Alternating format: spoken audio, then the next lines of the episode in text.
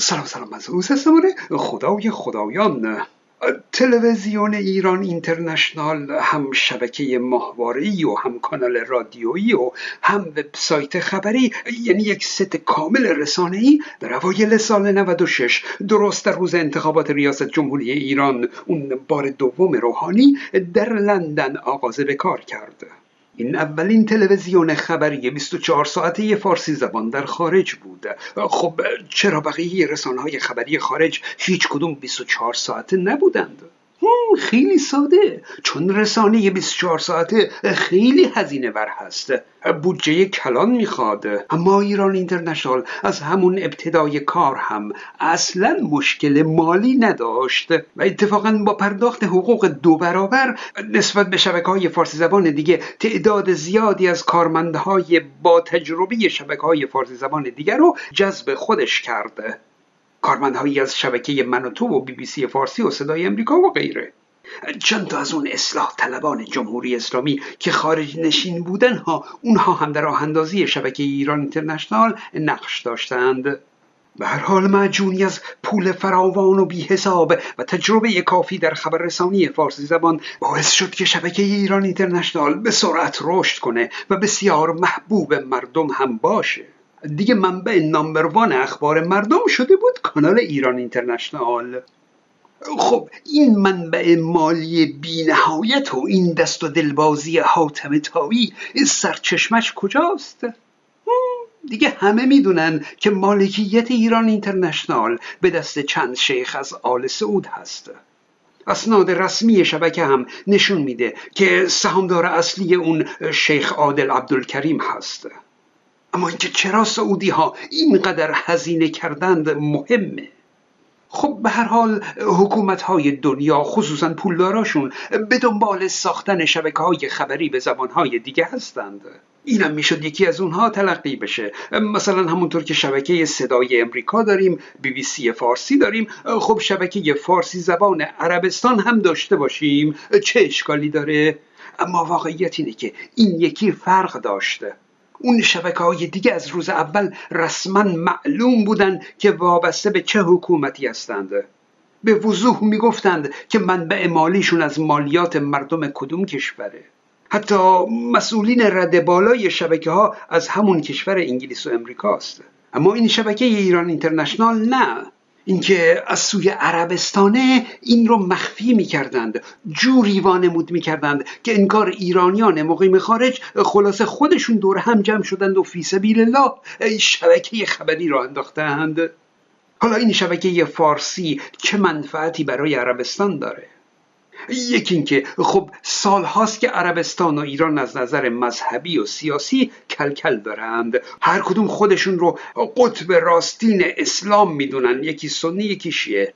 با راه اندازی شبکه خبری فارسی ایران اینترنشنال عربستان سعی کرد که نبض انتشار خبرهای ایران رو به دست بگیره و به نوعی بلندگوی اپوزیسیون جمهوری اسلامی باشه.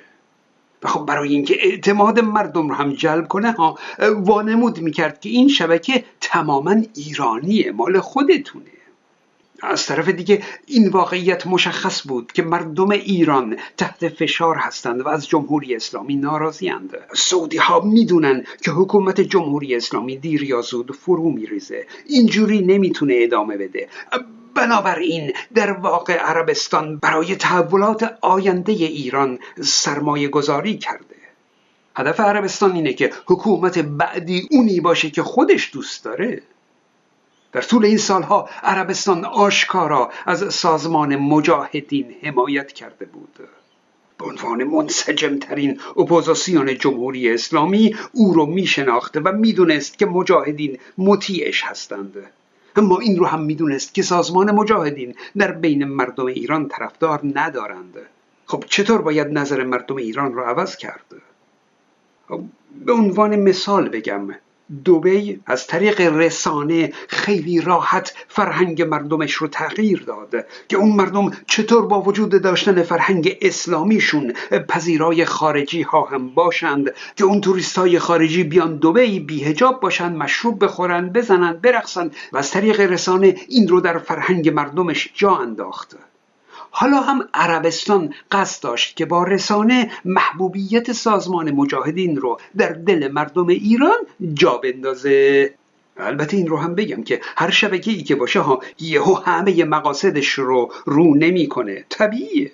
همین شبکه ایران اینترنشنال از شاهزاده دعوت می‌کرد از سلطنت طرف ها دعوت می‌کرد و از کسان دیگه. خلاصه تا ابتدا خود رسانه یک محبوبیتی بین قشرهای مختلف مردم پیدا کنه.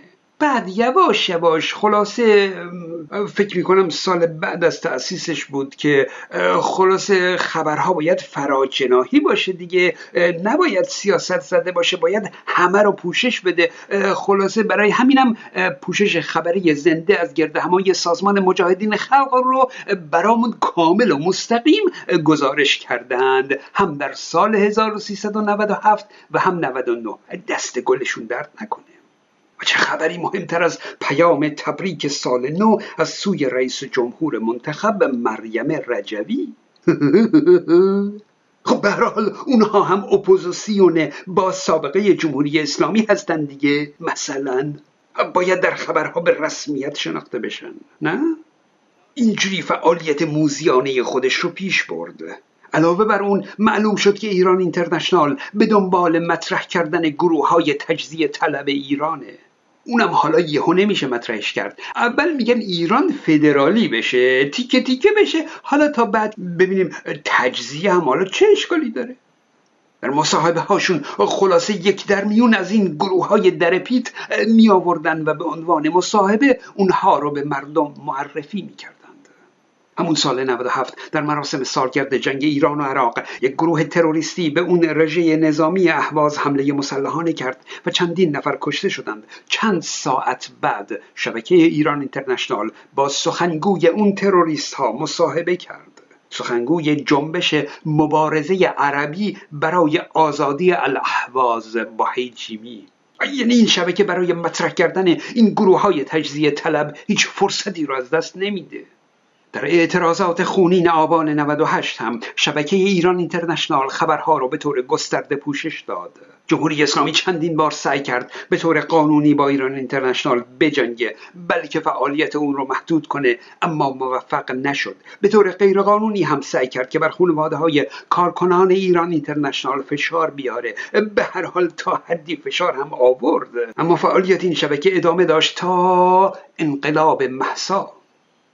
خب بازم پوشش خبری ایران اینترنشنال وسیع بود. اما این بار دیدن که قضیه سقوط رژیم خیلی جدی تر از گذشته است. اونها هم سرعت مطرح کردن گروه های تجزیه طلب و چپ و کمونیست و اینا رو بیشتر کردند. حزب اتحاد کمونیست فدرال دموکرات نوین ایران جعلی از ناحیه شرق سوئد همکنون مهمان برنامه ما هستند. و اینکه این انقلاب باید رهبران جدیدی پیدا کنه. حالا در سمت راست آقای اسماعیلیون رو داریم که نماینده دادخواهان اون انهدام هواپیمای اوکراینی هست و در سمت چپ زمین آقای محتدی از مبارزین با سابقه کردستان ایران رو همه بشناسید. در خط حمله مسیح علی نژاد رو داریم و در میان مدافعین تیم خانم فائزه هاشمی رو هم داریم. مبارز نستو در زندانهای رژیم. البته لطفا کلا به سابقه این افراد کسی کاری نداشته باشه ها؟ دنبال این نباشید که اینها چه کرده اند و طرفدار چی بودند. و در ضمن با واجه های جدید هم گوشتون عادت کنه. ملت چیه؟ نه. بگید ملیت ها به جای قوم هم بگید ethnic. چرا؟ چون برای مردم جا افتاده که یک ملت می‌تونه از اقوام مختلفی تشکیل شده باشه و طبیعیه که هر ملتی یک دولت داره. اینا می‌خوان هر قوم و قبیله ای برای خودش یک دولت داشته باشه. با گومبا با. گومبا اینه که واژه ها رو عوض می‌کنند. ethnic میگن. ethnic های ملیت های مختلف در فلات منطقه ایران می‌تونن اگر خواستن فعلا حکومت فدرالی هم تشکیل بدن. حالا فعلا اشکالی نداره. حالا در اوج انقلاب مهسا نمیشه با این حرفا درگیر شد نمیشه با این شبکه های خبری در افتاد. از اون طرف دولت های غربی می‌خوان رهبران اپوزیسیون رو بشناسند ولی رهبران دوزاری و سهزاری از دل همین رسانه ها همینجوری سر در آوردند رهبران انقلاب ما تو زندانند. رهبر منم رهبر تو. از این پاسخهای مسخره. اینکه بعد از گذار از اون اوج انقلاب محسا جمهوری اسلامی سیاستش رو در مقابل عربستان تغییر داد و کوتاه اومد. و از جمله موارد بدبستون بین جمهوری اسلامی و عربستان همین شبکه ایران اینترنشنال بود که عربستان تونست در قبال کاستن از خبرهای ضد رژیم یک سری امتیاز از ایران بگیره. اینجا منفعت اون سرمایه گذاری عربستان آشکارتر میشه. اون هزینه هنگفتی که عربستان طی چند سال داد اینجا بهش سود برگردوند ایران اینترنشنال یکی از اهرامهای فشار عربستان در مذاکره با جمهوری اسلامی بود که با جمهوری اسلامی معامله شد بعد از اون بود که ایران اینترنشنال کلا از لندن به واشنگتن منتقل شده. بعد هم از سوی بسیاری از مردم این شبکه بایکوت شد آنفالو شد و این روزها هم که یکی یکی خبر اخراج همون کارمندان ایران اینترنشنال رو میشنویم که روزگاری این شبکه رو راه اندازی کرده بودند.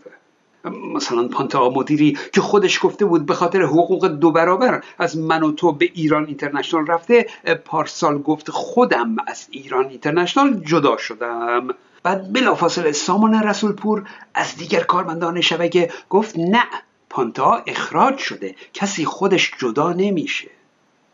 الان بعد از حدود ده ماه به تازگی خود سامان رسولپور گفته که از شبکه ایران اینترنشنال خودش جدا شده.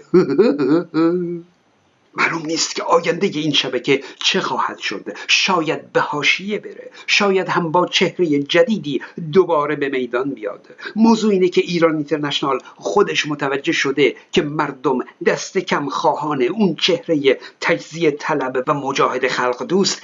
دیگه خواهان اون چهره زشت سابقش نیستند. تا این بار چه رنگی عوض کنه؟ بدرود دوستان.